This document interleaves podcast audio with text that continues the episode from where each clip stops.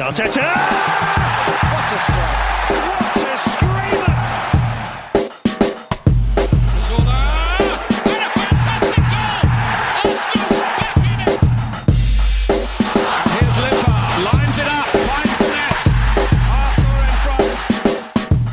And welcome to the Arsenal Vision post match podcast with your host today, me, Tim. Yes, it's not Elliot. He is still incredibly busy with his other less important job than this one, so I am taking the hot mic today. And joining me to discuss, well, what we discuss will become apparent soon enough, but joining me is Clive Palmer, who you can follow on Twitter at ClivePAFC. Clive, good evening.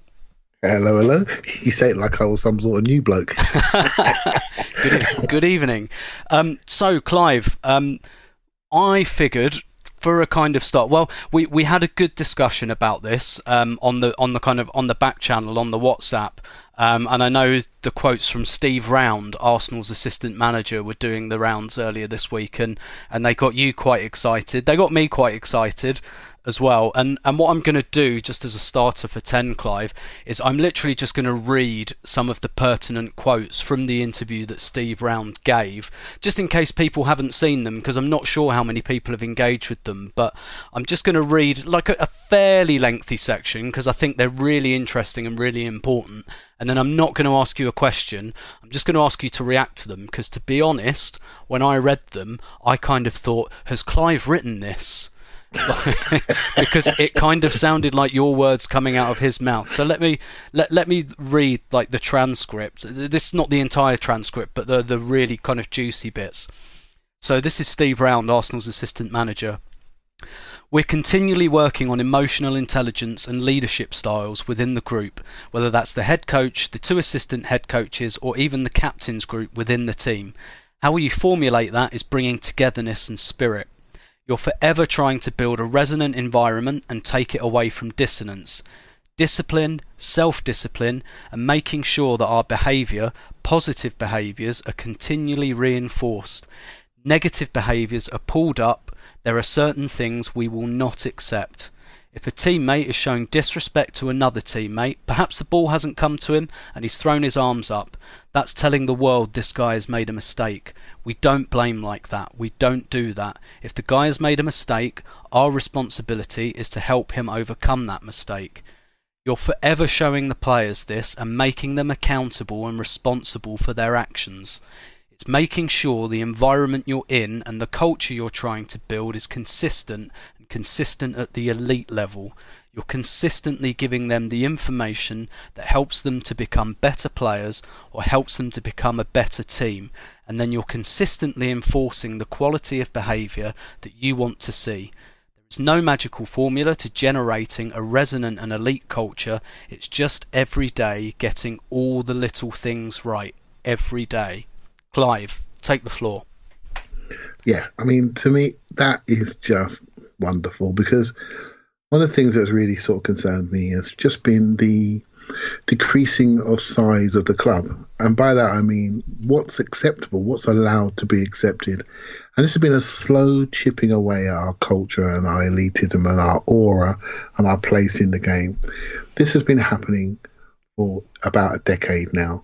And what we've done, we've concentrated our thought process into the failings of individuals, whether it be the manager, whether it be the, the ownership structure, whether it be a certain player. We've just quantified that in down to individual when actually it's everything. It's everything by how you act, who you are, what you represent. That's one of our phrases, right? But are we actually living it? And it took maybe Arteta to come in to remind us that if you have the right communication and you transmit the right behaviors and you set the right pillars and culture in place and make people work to that, you can, from that sort of protective state, you can say and do almost anything as long as it's within the, within the structures and the standards that you place. There's something he said in there about he said about the captains. They had a word with the captains. Now, if a certain Spanish coach said that to you, Tim, you'd be going, "Oh my goodness, captains! What's he doing? It's all about, you know, we we got one captain. We used to have Tony Adams. We used to have Patrick Vieira. Hold on a minute. Every single group has a Every single team had a leadership group. Mm. But the way our previous manager, stroke coach, articulated it, it was it was muddled, it was confused, it was inconsistent. When the new guy says it, because he's working from structures, he's communicating in a way, he's able to tell his story in a, in a better way. Suddenly, this just goes straight past us. It feels totally reasonable because everything else that you see is starting to join up. And the more I hear about the coaching culture, this is how you build foundations. This is how you do it. You reconnect people to the pillars and the structures by which are immovable, by which the club is representative of. And you put those in place, and everyone buys in. And people are looking for him to sort of project, and he's just saying, no, it's day by day. Day by day, we we live. Remember, his first interviewed him. Mm. It's about the How we way live. we live, and he's now putting it into action, isn't he? I mean, did it sort of resonate with you in a similar way? Yeah, big time. And it, it made me think of a few examples that maybe we've seen already. Um, and it made me think of Mustafi. You know, Mustafi made a pretty big error at Stamford Bridge, and perhaps Mustafi is lucky that it was David Luiz who got sent off because David Luiz. He, he's a magnet for criticism, and if something goes wrong, there, there were two stories on ESPN Brazil um, within an hour of the Brentford footage going out because you know he made that. That's you know a bit of an error about ten seconds before the goal goes in. Like he's a magnet for criticism, but but you know Mustafi makes that error, and uh, and everyone thinks right, well that's him done because.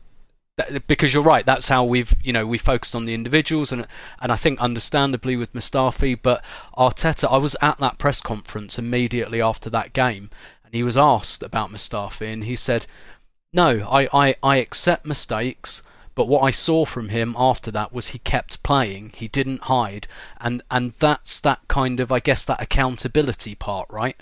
Yeah. I think, you know, he said about his reaction, didn't he? He's more Yeah. focused on his reaction. If you're playing for Arsenal, you- you're going to make mistakes. It's what you do in the next two minutes that really counts. If you sulk your way out and you've got to be substituted, then you, you, you don't belong in that shirt, you know? So um, it can't, the interesting things around body language, are- I, I think for me, is is starting to hit home. So there may be two or three players that have suffered for me in what I call body language attitude from from the outside. So I'm just going to throw it out there, see what you think. So there are three players in maybe Pepe, Maitland Niles, and Guendouzi. Now I think they they're quite relaxed, quite cool, quite individualistic players. They don't look like they're busting a gut all the time. Um, Guendouzi in particular is quite demonstrative in his actions when he loses the ball and to the referee. And then you look at players that have come in that potentially have put them under pressure. So you've got, say, Reiss Nelson, quite hard-working, you know, quite a a solid, you know, a solid up and down, a working hard, willing to listen, got ability, looks coachable, looks like he's working hard, coach's dream, right? You look at someone maybe like Ceballos in comparison to Guendouzi, a bit more experience, does a similar job, hardworking, gives a perception that he's dashing around. His body language is pretty good. He's quite determined. Yeah, and he, and you look around, you know, obviously Bellerin and Maitland Niles, for example, and you and you're looking at you're looking around and you're thinking, he's talking about non-negotiables. He's talking about your body language, but then he's actually dropping these people away. He's taking them out. He's making them work for their for their position. So they now have to be accountable to the culture that the club and the dressing room has agreed to. Unless they change, they won't play. And we've seen flickers of them changing. He seems to be giving them a second chance. So body language is important. And people say, oh, club, you talking about? It's about playing. Well, it's not about playing. It's about the group. It's about the dressing room and how they are together. You will not get anywhere if there are fractions and someone thinks he's better than somebody else, because I guarantee you all of them will give the ball away at some point. It's really good to see him driving that, that culture in the group. And what really jumped out at me, um, just just reading uh, that fairly long passage from Steve Round, was what was the language, um, and kind of full disclosure, I. I, I spent Monday evening um, chatting to Lisa Evans, who who plays for the women's team, Yep. And um, one of the questions I asked her, um, I, I'd say Joe Montemurro is, is kind of a similar kind of coach to Arteta, like very focused on details. And um, I, I said to her, from speaking to you as the players, what I've noticed since Joe came in is the way you talk changes and your language has become more technical. So when I interview you guys after games now, I hear you saying stuff like low block or we needed to go a bit higher or width and depth and you know all those kind of stock coaching phrases. And she said that one of the first things he did when he came in the door was focus on words was literally focusing on like the lexicon that the players use. And she said it started with the psychologists who's, who kept using this language kept using these phrases action reaction things like that. And they're all pinned up around the training ground. And she said like one of the first things he did in order to create clarity of instruction was agree on a language that we all understood. And reading that from Steve Round, the word consistency comes up I don't know how many times. Elite, resonant. These these are words that are not they're not words that just trip off your tongue. They're words because you're speaking a language and you're trying to almost subliminally lace that into into your players. Do, is is that something you feel is going on as well? I, I- do. I, I really do. I think, I think it's almost like restitching the club back together again. We talk about connectivity and a lack of connection, and I think you can't just think you're elite. You have to be it. You can't just think you're a big club. You have to act that way in everything that you do, and that's what separates you from people not in your position with the same resources, etc.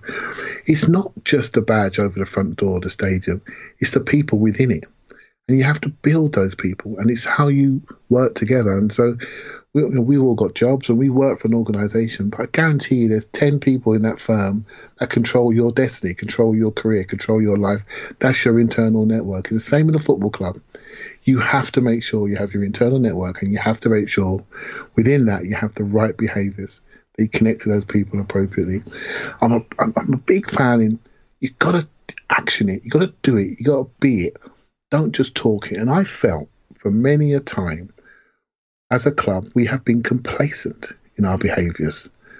And it's and it's from in everything we do, we are complacent, just too late, not proactive the con- you know the things that it really manifests itself is our contract deals over the last few years, but it's not the only thing. The recruitment and retention and development of players has been complacent. Our economic spend has been complacent. Hmm. We, we we haven't adjusted from having no money to having some money. It's almost like when you're a young young married couple, you're walking around savings when you've got no money with a calculator. Suddenly you both get good jobs, and you're not really worrying about what you put in your trolley anymore. You're just chucking any old crap in because you can afford it. Do you see what I mean? Mm. And we've been chucking any old crap in our trolley, mate, and leaving stuff on the back of the freezer for way too long, and it's gone off. Mm. You know, and we needed to change this. We we made one step with Emery, and it was it was almost too much the other way you know. And um, I can remember talking to a few mates saying to me, like, he's our Bruce Rioch, because I argued against it massively.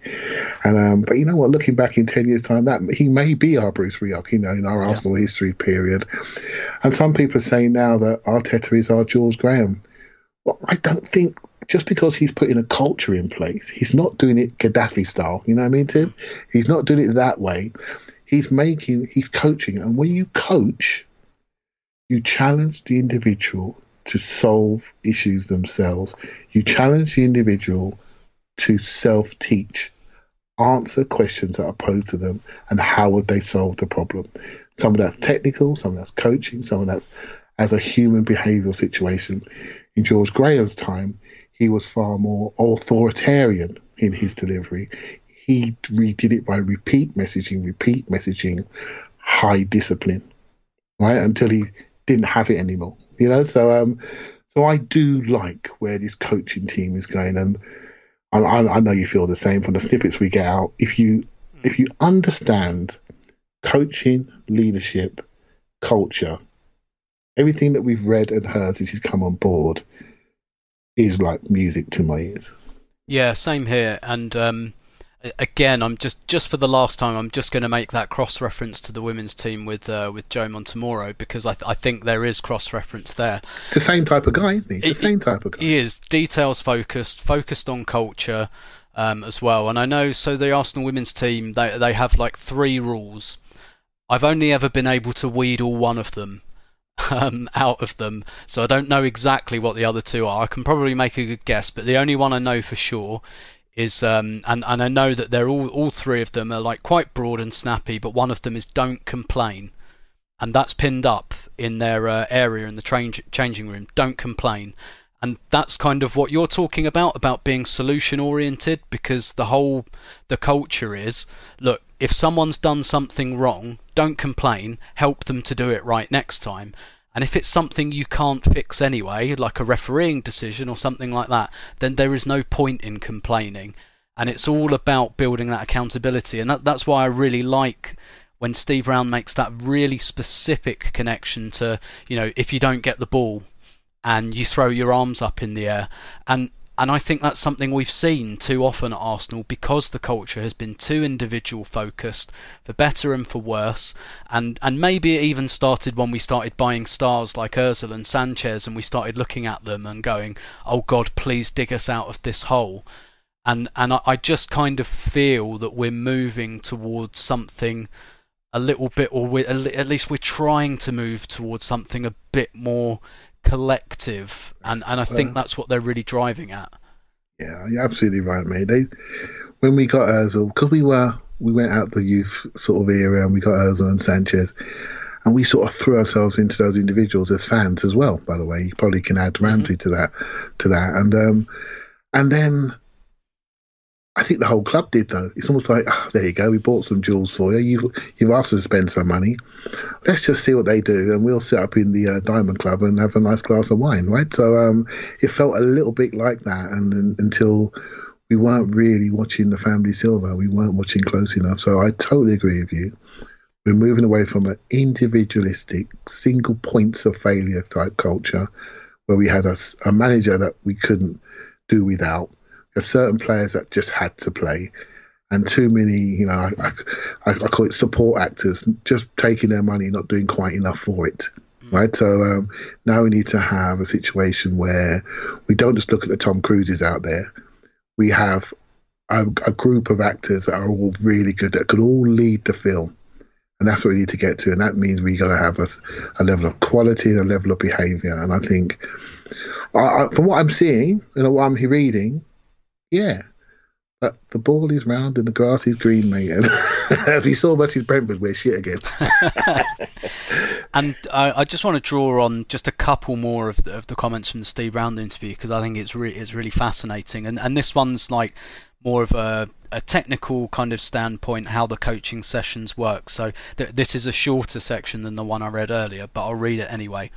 So Steve says there is group training almost every day, and we will train skill set, skill acquisition, and technical every day. They still go through skill sets every day, whether that's in the pre-training or after training. Say, for example, we might bring the two centre forwards back to do extra work on scoring. We may decide we want to do penalties. Every day there's a theme around some form of skill acquisition. Middle bulk of the session is around the manager's ideas of how we play, our methodology. This is how we play, this is what we do.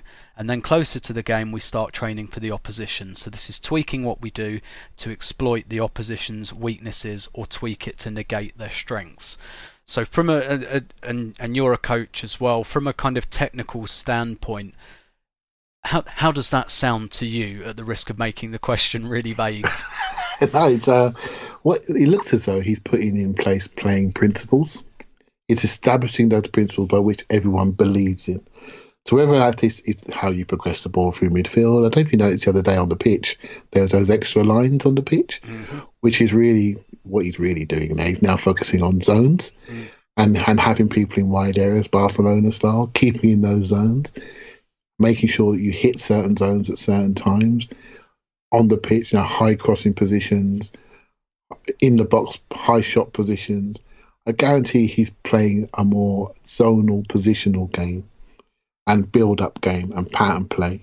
And so to do that, that is repetition. You know, that is pure. I mean, football is a lot of repetition. The training can, you know, if you're a player, it can be a little bit boring at times. Mm. But the the benefit is on match day when you move half a yard quicker than somebody, half a yard for a cross, half a yard movement for a, for a side foot into the box. You've got to be that good to beat other players that can run and jump just like you can.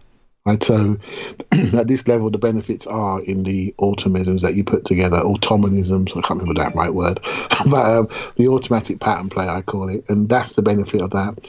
So again, he's he's establishing playing principles and a playing culture. This is who we are. This is how we are on the pitch, behaviour-wise. This is how we play. Re-establish it. That that's your basis and then you tweak your top layer based on your opposition that you're playing against and certain individuals that you're playing against. And when he says we're closer to the game, we start training for the opposition. So you re-establish the principles every single day in training. As you get closer to the opposition, you take those basic principles, then you apply them and tweak them for the opposition. So you may want to attack down one side a little bit more. So you have your way of attacking, but you may focus on one side because they have a weakness on that side or you may have a player with a certain style and profile, which allows us to dominate a player in their team, which looks after that zone, and you can get beyond them that way. You may have a situation where that team you're playing against is not so good on the second ball. So, do we want to play a longer game so we can win the second balls and create wide ways of attack? There are many different pieces of data that come out that tell you how the other team plays. Can you tweak your style, maybe your directness and your build up, or anything you can do to overcome the opposition, but not doing it in the way that Emery did it, where he seemed to look entirely at the opposition and completely change the construct of the team based on who he was playing against, which goes against that elite culture, Tim, doesn't it? Mm-hmm. If you're too worried about the opposition, what does that say about you? Do you see what I mean? Yep. So he went for a situation where Wenger didn't care about the opposition. He did t- entirely it's about our culture and how we play, regardless of your position. But the game has moved beyond that. You have to have. You can't quite be Emery. Emery. You can't quite be Wenger. You need to be both. And it seems to me, from reading that, that they're trying to be to do that in the right way. Establish the culture, establish the principles, respect the opposition.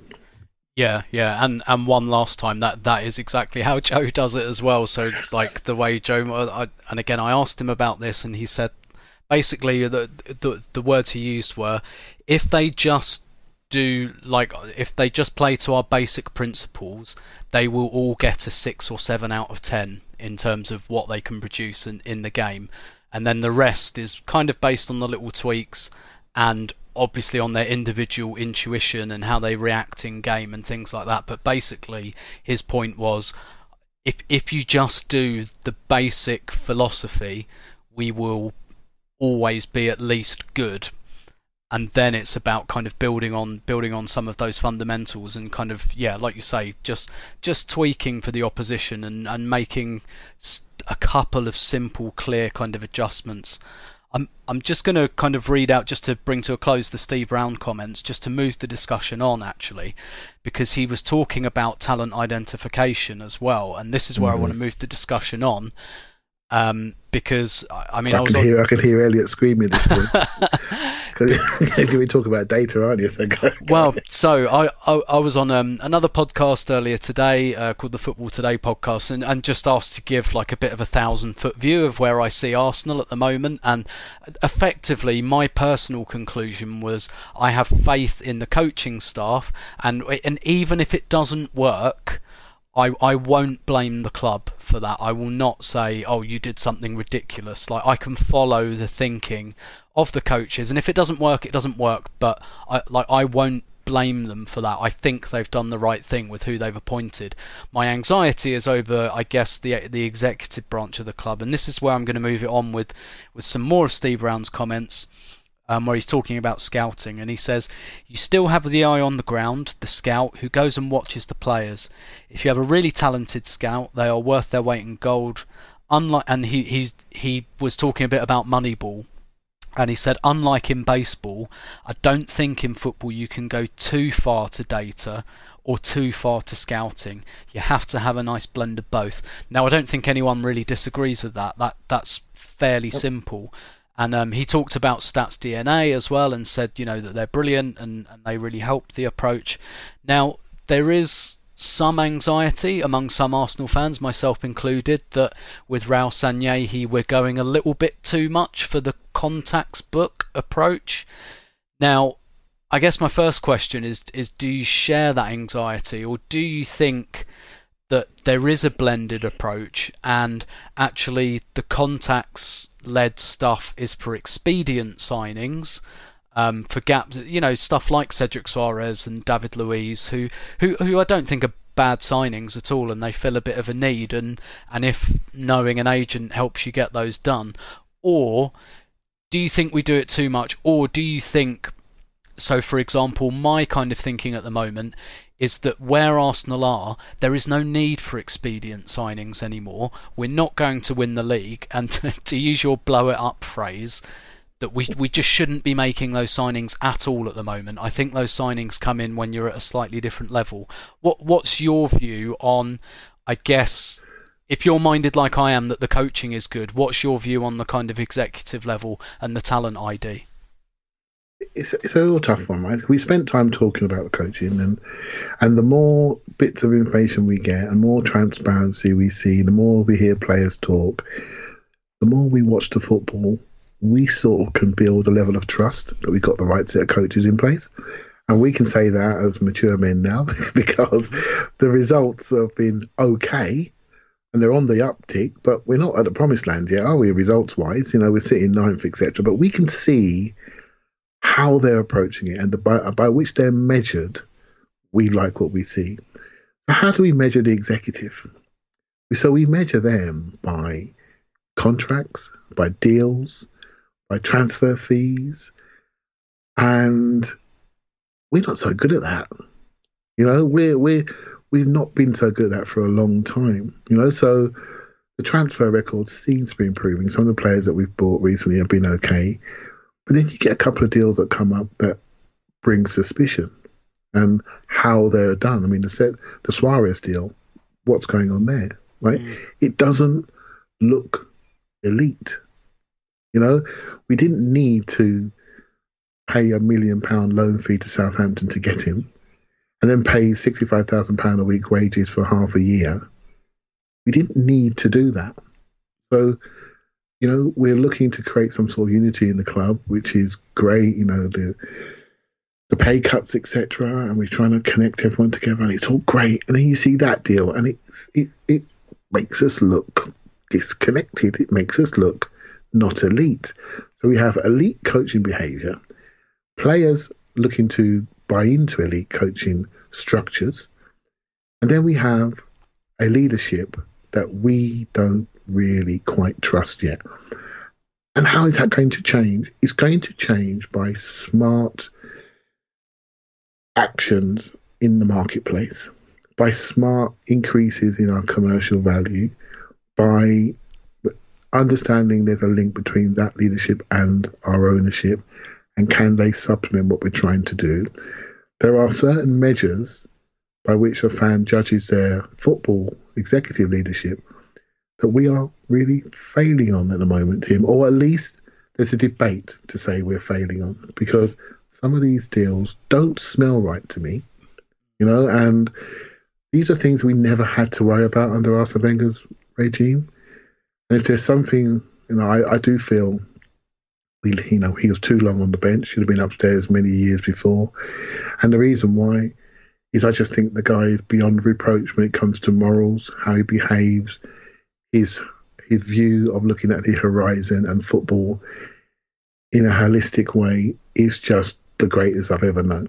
Right. Mm. So how can you have an Arsenal man of 22 years just not being anywhere near the club anymore? And that's um, down to mismanagement of our leadership, of our coach. We should have we should have moved him away to bring him back into a role. We can't lose that knowledge to the club. It's just it's a crying shame to me um, that he's not involved in our football club in some way or form because I trust him.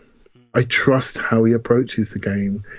And I'm still building up my trust with the current leadership. And I so want to trust them. but they've got more to do for me. What about you? And well, so the, that leads me on to a question I was going to ask about whether there's any concern in your mind, because there is in mine. I, in terms of what I'm looking at in the rearview mirror. Now, on one hand, I think Emery was an attractive coach for Raul Sanllehi, for example, because Mm-hmm. Emery, you know, he'd come from PSG and he'd very much come from the "we you do as we say" kind of model. You just coach and we do everything else.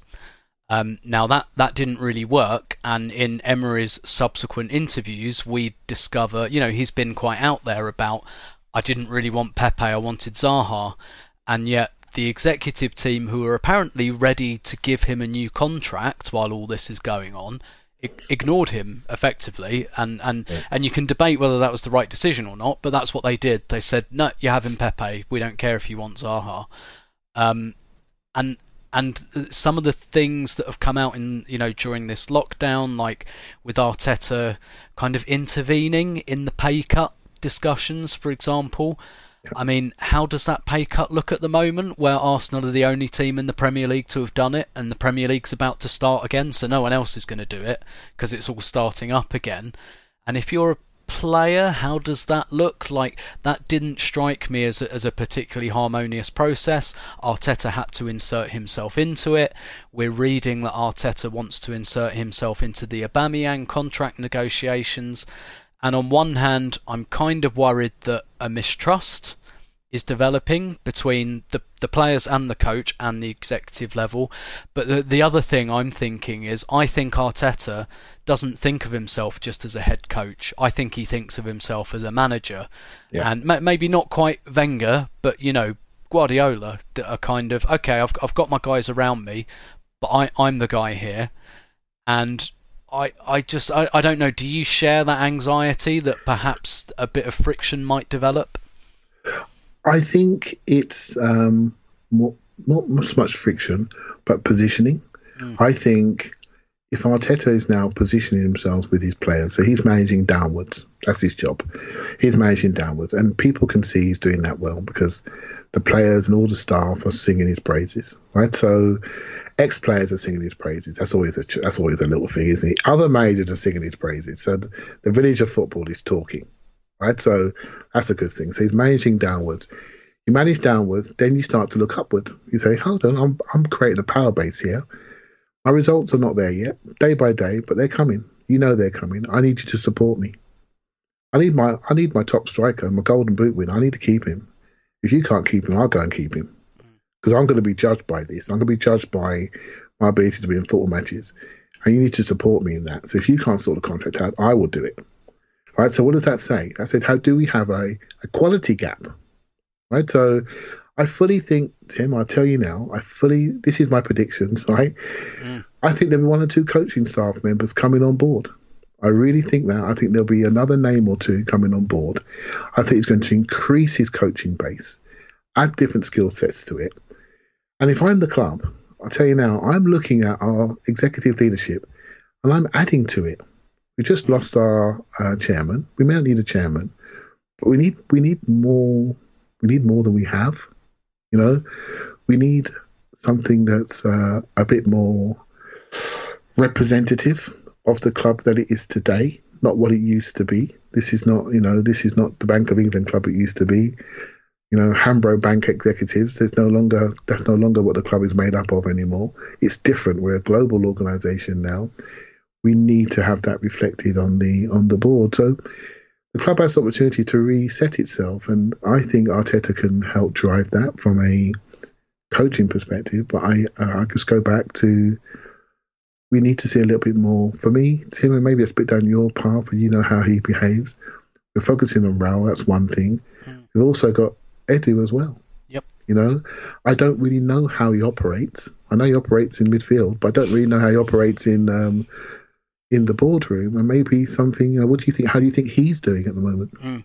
It's difficult, isn't it? Because I, d- I don't feel like we have an awful lot of clarity over, not necessarily just over his role, but like what You know, what are his KPIs and what have he, what's he achieved so far? And and look, he's only been there. He's been there less than a year, so I don't think anyone's expecting the earth at the moment. But there's, Yep.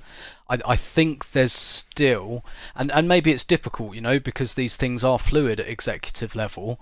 Um, you know, could everyone in the organisation they work in completely set out what their directors do and what the split of responsibilities are? Possibly not, but it, it's difficult with Edu. The the only thing I can say for sure, having followed his career in Brazil, and you know I said this before he walked in the door, was that he always had a, a big relationship with Kia Joorabchian. That was the only thing I was sure would happen because it it was it wasn't just an incidental thing when he was at Corinthians. It was it was the whole club strategy. Um, you know, K- Kia had you know he, he had a massive influence in that club while Edu was there, and Edu had to had had to eat some um, you know some some bad apples as well. He got some really good players, but you know he he had to swallow Pato uh, when he didn't want him, and that was a massive expensive mistake. And and and I I worry about that repeating here that um, because you get that with the super agents, right? Look at look at United got Pogba, and you can argue about whether that's worked or not, but they had to take Mkhitaryan as Yeah. well, and that's what I worry about. I worry a little. I, I don't I don't lose much sleep over signing David Luiz on deadline day because we need a centre half. I, I kind of think. I, I kind of think that's fine to a degree, although I don't think Koscielny's exit was the massive surprise everyone says it was, because he, he kind of said that he would have left had he not got injured anyway. Um, but it's it's more the kind of okay, so if we get the good play, who do we have to take next? You know Yeah. that that's that's what I kind of worry about, and that's very much been a pattern with with Kia as well. So is Soares our Pato? We don't know, right? Yeah, maybe. And and again, I, d- I don't actually lose an awful lot of sleep over that in terms of if he's the backup to Bellerin, it's kind of fine with me. Like Bellerin's 25, Soares is 28, 29. He's been in the Premier League a few years. Free transfer, not enormous weight. Like again, I'm I'm kind of all right with that, but th- there's just a part of me that thinks, how does this fit in to the overall structure. Like, does Arteta want Soares? Does Soares fit what Arteta wants? Maybe he does. Um, Yeah. You know, but it's He's not a bad player. I know we're using him, but he's actually not a bad player. He won the Euros with Portugal, and he was pretty good. You know, I'm not sure what Southampton fans think of him because he was in departure lounge. But I've always looked at him and thought, "You're not bad, you." Mm. You know, but, um, and as an Arsenal squad member, that's going to cost them not a lot of money. Yeah. That's not a bad sign. Yeah, take take the Kia factor out if if Mm. that worries you at all, and it might not. But take that out, and you think, okay, we've got Southampton's right back as our uh, uh, 28, 29, You know, plays for his played for Portugal as backup and competition and support to Bellerin, and, and you kind of yeah, that's fine, that's all right. Like, you know, ima- imagine we needed a left back, which we obviously don't, and we got Ryan Bertrand, for example. You know, you'd think, okay, that's that that's decent. He's a decent player.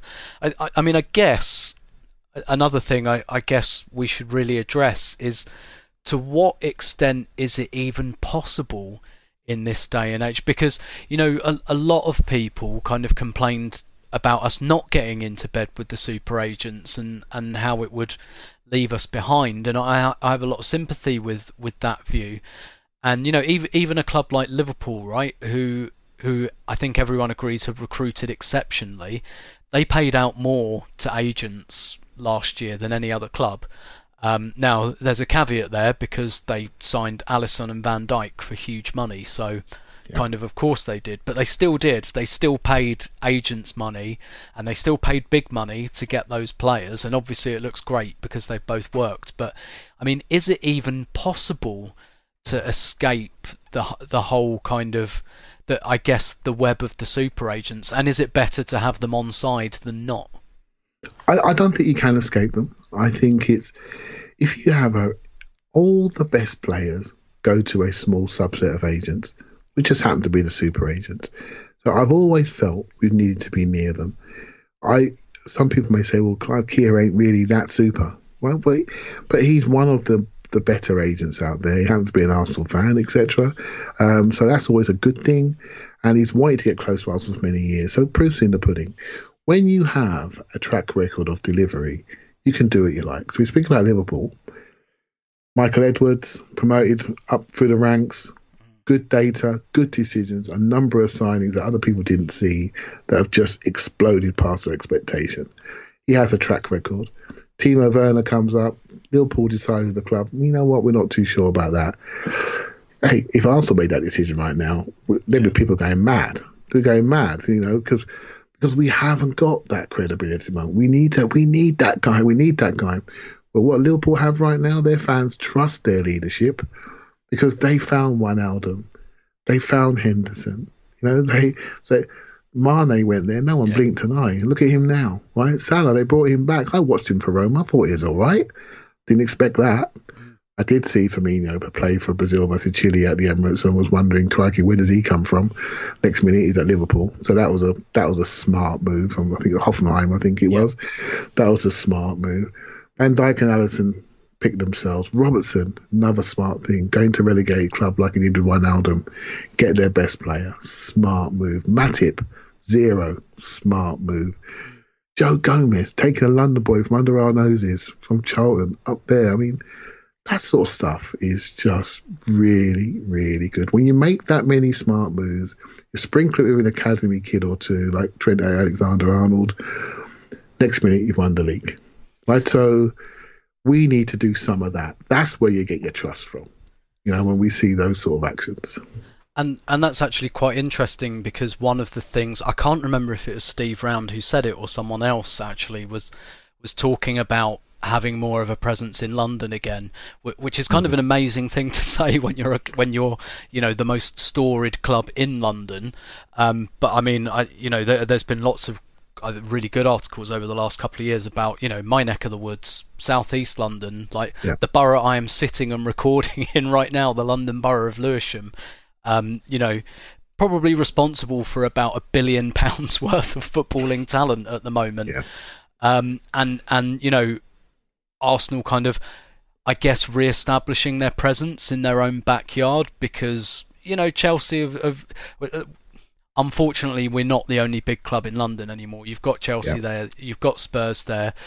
Palace still have an immaculate reputation, and um, let me tell you, they're building a new training ground right opposite where I used to live for, for their academy, not for their first team, because they recognise where their bread's buttered. Exactly. They recognise that London is a gold mine because there are a number of young players and a lot of black players in London that have got outstanding talents. Outstanding talents. They never used to be able to get near academies in the old days, but the academies are full of these young players now. Now, Chelsea have a system down in Surrey where they have a private school down there that they're linked to. So young players get an opportunity to get better schooling.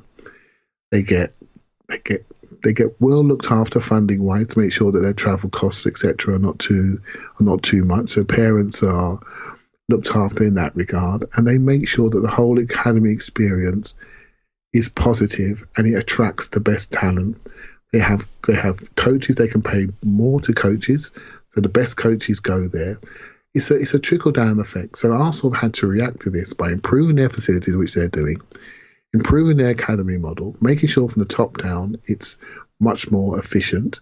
They brought in a guy from Reading. What's his Lee? I mean, his second name now. Um, I can't remember his name now. I want to say Lee Hodges. It's the wrong name, but um, the, the, the head of operations. Thank you, Yeah. thank you, Tim. They brought him in from Reading, and I know from watching academy football that Reading had a great scouting structure at the academy level. And if he was behind that, we're going to be in good shape, right? So when I see those sort of actions, again, back to the coaching side of things, I trust where that's going. We have we have someone like Per who's also developing our behaviours in a similar way that is doing with the first team, but he hasn't just imposed himself on top of there. He how does he know the intricacies of all the Cat One, Cat Two, Cat Three teams across the country, how they operate, where they play, who the best coaches are, all the connections. Well, Lee Hobbs will know that, and other coaches will know that, and that is where we need to be. So we do need to fight the Cobham private school structure. We need to do that. We need to offer something to these players so they don't go to Chelsea. and they come to Arsenal instead. We can't just sit back and say, we're the Arsenal, it's okay, they'll come to us, we'll be all right. Well, we won't be all right because Spurs' training ground is as good as ours, is not better. Mm. Chelsea's training ground is as good as ours, is not better. They can pay the players the same amount of money. They can offer them the same amount of schooling. In the end, you have to be good and you have to mm. act good. We're back to the same thing, and I'm really pleased to see this coming back into the club. And and just kind of staying on that, actually, I was just thinking while you're talking as well about um, you know some and, and, about like the level of education that, that that's there for players at the moment, and I'm thinking you know, perhaps topically, there's a lot of stuff going on at the moment, um, not just mm. the pandemic, but all over the world. And, I, and I'm looking at some of these these young players, particularly young black players at the moment, like Marcus Rashford, like Raheem Sterling, um, and, and, like Jadon Sancho um, as well, and uh, what's Lilian Thuram's son's name? I forgot. Marcus. Marcus, Thuram. Yeah, yeah, yeah. And Not you know, a bad player, by the way. yeah, yeah, yeah. And there's all this stuff going on around the world, and I'm looking at how these guys are comporting themselves and using their voices, and you know, going back to what we were talking about behaviours, and you know, you what what really comes across is these aren't just gifted footballers now that they're that, that they're really like they're really gifted people. They're bright intelligent people and i think people are seeing that now which is obviously not to say that they that you know that that young players that used to come through weren't but i think the world's really seeing now that these are these are like these are smart young men who understand, you know, they have a platform and things like that, and they're intelligent and they're articulate and they're considered with it. And and I wonder as well whether, you know, maybe that can peel back some layers of unconscious. I hope so that it can peel back some layers of unconscious bias that perhaps have existed with with this kind of talent. Um, and and you know that that really what we're seeing now is that, that, that these are basically these are fine young men, not just fine young footballers that are coming through. Um, you know, particularly from from areas like London and Manchester and the cities, and and yeah, I I you know it. And and you look at someone like Bukayo Saka as well, who's who's coming yeah. through, and and and he's not just a, a, great talent he's got a great head on his shoulders and and I, I, think what you're seeing is, is is basically what you said is that the academy system is really looking after and educating um, these players as well and and and and I you know I look at the England team at the moment, and and I'm not massively into the England team, but for the last kind of five six years or so, it kind of hurts that there are no Arsenal players yeah, there really does. like that World Cup squad only had Danny Welbeck and I kind of think oh man like we there there are some really talented kind of young players in this this like young diverse England team that's being led by this you know quite mature statesman like player uh, coach like Gareth Southgate and I kind of think where are Arsenal there. I, yeah. don't, I don't know if you feel that as well. I, I absolutely do feel that, and I still have a you know a lot of uh, feeling for Oxlade-Chamberlain because he's probably the only one there's anyone in the squad that used to be near us. I think um, don't worry, team. In a couple of years' time, we'll be fine because the under 19s and the under is full of Arsenal players. The under 21s will definitely be full of Arsenal players next year. So, in a couple of years, we will, we will be there. Our generation is one, two years behind the Manchester United stroke Chelsea generation that's that's really hitting the front forefront now. I think what's what's changing is, is the perception of, of young back players.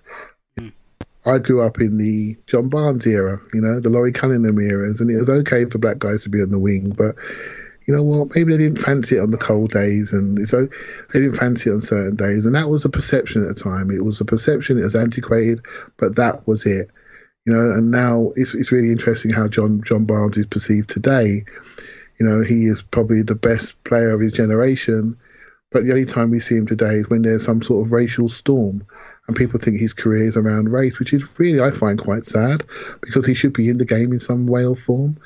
Because how can you have that knowledge, that experience, not be in the game advising players, and given the fact that look at the England team now, the England squad, the England underage groups, look at look at the academies at Chelsea and Arsenal and Tottenham in particular. There is a there is going to be a change in the dynamics of the players in our football teams, and watching our game is becoming increasingly more diverse. And what we're finding now is these young players are changing the perception of who they actually are. They're not afraid to be more rounded. In the in the days beyond, it was just we're just going to play, keep our heads down. We put our heads up, we're going to get blown off. These guys are not afraid now. We look at we look at Rashford. He's got don't know 30 million followers wherever he is. Why shouldn't he say something? The work he's done recently he deserves an MBE. Mm. He really does. He deserves an MBE. I mean, it's incredible what he's done. Where has that come from? That comes from confidence in who you are. I think Gareth Southgate's played a major role in this. I'm a huge fan of him, how he empowers the players, how he gives them a platform, he encourages them to be themselves. He brings in the press to get to know them properly, not just on a a 50 minute interview. He brings them in for media days where he can really do on the record, off the record stuff. I mean, the guy is just class. He's once you humanize somebody, you get to see them for who they are, not for who you think the Daily Mail tell you who they are, who they actually are. Once you humanize anybody, you build a relationship with them, you build a connection with them. And once you build a connection with them, you see them just like you'll see them, Tim. I, I can now see them. You know, I can now see them. Once you can see them, you can make your judgment, just like anybody. This isn't a race issue, it's almost a humanity issue. We s- allow yourselves to see each other and learn about each other. If you do that and don't follow the structures of perception that's driven to us, that keeps our minds small, you never know. You might just learn something about each other. And the more we know about each other, the more likely we are to be friends. Yeah, yeah. It, it kind of reminds me of something you hear a lot in corporate circles, you know, about bringing your whole self to work. Um, and and how, how that can really enhance performance. J- just in closing, bef- before we close this out, I want to go in a completely different direction because um, maybe this is just my perception, and maybe we haven't really been talking about any individual players that much. But one player who I think hasn't really been talked about since the whole lockdown um, happened is Nicola Pepe, um, which, which is quite surprising because you know big signing like that, and look, we've we've seen this happen. Like anyone who goes for big money is is talked about an awful lot. Özil, Bergkamp, you know, Wiltord, Arshavin, like it's happened. It happens to all of them. It's just kind of natural. I, I feel like it's gone a bit quiet on Pepe. And Pepe is a guy I think who kind of off the pitch very much keeps himself to himself, doesn't really do interviews. You know, you see the odd Instagram story, but he, he strikes me as quite a a guy that kind of keeps himself to himself and and some of that spotlight I think has come off of him um, a little bit. I wondered if you had any thoughts on um, a what I guess what we can do to see the best from him in the last nine games, and whether you think the trail going a bit cold on him in this period um, is potentially a good thing or a bad thing. Like, because it might just be that he's been a bit underwhelming, and people aren't talking about him because they're not thinking about him, or or do you think this is potentially a good thing, just to kind of take that heat off a little bit? I, I think so. I think. What do I, I? I do worry about him a little bit, Tim, because we can all see his his potential. You know, we're all secretly hoping we've got a superstar on our hands, and when he does certain things on the pitch that he basically can't be stopped, we get so excited. But then he gives the ball away inside the last third, and we think, "Oh my God, what have we got here?" And you see him jogging after it like a three-year-old. That's not going to work, right? So he's not a rounded player for the price that we paid, and he's a 24, 25-year-old player. We hope for a little bit more than that. Now it's a challenging first year, and people coming from France don't always adjust, and we have to give him that time. Now he's had a situation where he is, you know, always having two starts at it. He's another preseason, mm-hmm. which he didn't have last year, and then he's going to start for nine, ten games, and then he's going to stop again and then start again. We may not see him till the next restart, shall we say, to to the end of the year. And I think you know maybe some of the younger players like Nelson may share that time with him on that pitch. But I really want to see him take over, you know, our team a little bit more. Mm. I think we may see more of him once we settle potentially into a into a new shape on the playing side. I think we've seen some, you know, we've seen some things about the four three three. We played them a, a couple of halves in these games, which I'm really pleased. We need to develop that system alongside the four two three one. I think that will define him a lot more. That may move him inside a, a, one step rather than being on the exterior of the team. I think once he's inside and he's, he can see the post a little bit more, I think we're going to see more of him. You know my views on that. And in the four two three one, it. Be, I think him and Özil are too close to each other in, in skill set, and I think they are they just they're in the same zone for me, mate. While offering the same pluses and same minuses up to a certain point, and that to me is not balance. So um, there's a decision to be made there. One's 31, lost his boot contract, Yeah. three million, three million pound a week in the last year of his contract, and one is the highest record signing. There's a decision to be made there quite quickly. It's not about who's my favourite player. It's just how we how are we going to invest in one player or not. And um, we need him, Tim. We need that. We need that signing to work, don't we? We can't afford that signing not to work. It's not good. Yeah, I mean, Aubameyang's 31, one year left. Ozil's 31, one year left. Lacazette's 29, two years left contract-wise.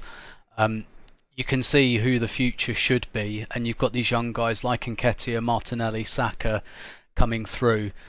And really, you want Pepe to be your future um, at this stage, and, and perhaps a couple of obstacles are about to be removed for him. Um, but as you say, that that's not going to happen in the next nine games. Um, and and I, I just hope we can kind of keep him engaged, I guess, until that and that he's ready.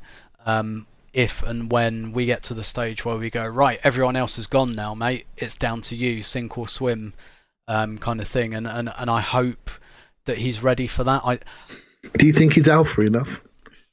I see. I don't know. I don't know. Um, because I mean, know, no one knows him, do they? Really? No, no, because we like he had that at his previous club, didn't he? At, at Lille, but Lille and Arsenal is is playing on the counter attack with Lille and leading the Arsenal attack are, are two different things. And you know, I, d- I don't know. He he strikes me as an introvert, right? And um, we always judge introverts. Um, I think we tend to think that introverts aren't capable of things like that, but but they are. Bergkamp was an introvert. Um, He kind he kind he got it done all right. Vieira was an introvert, but like people, um, I think seem to misremember Vieira as this like screaming, shouting pointer. He wasn't at all. He he was t- he didn't he didn't talk on the pitch. He didn't remonstrate. He was he was very not insular, but I think quite an introverted character. No problem leading the team though.